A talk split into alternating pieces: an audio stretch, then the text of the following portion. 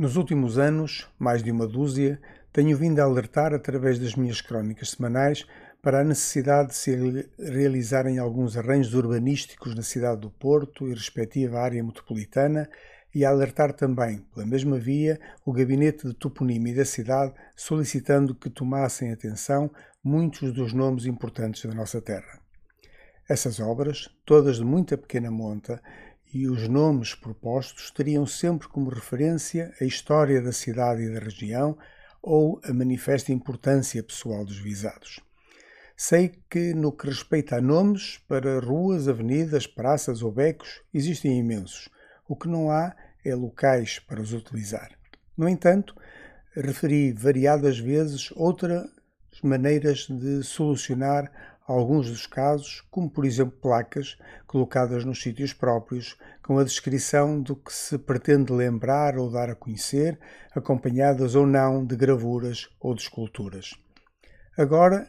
que mais uma vez tivemos eleições autárquicas, relembro ao Executivo Camarário algumas das situações a que iludi diversas vezes ao longo dos anos, limitando-me desta vez à zona ocidental da cidade dar o nome de Miradouro de Alfredo Picarote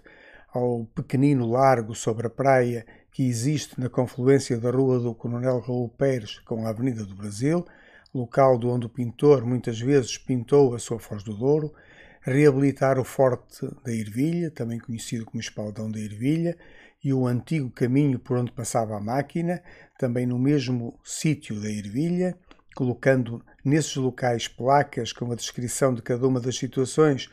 com gravuras e monumento, colocar placa com a descrição e gravura da Fonte das Ratas, hoje escondida no interior do muro do, do Parque de Serralves, colocar placa com a descrição do que era e o que aconteceu e monumento ou gravura no local da Flecha dos Mortos, colocar placa e gravura contendo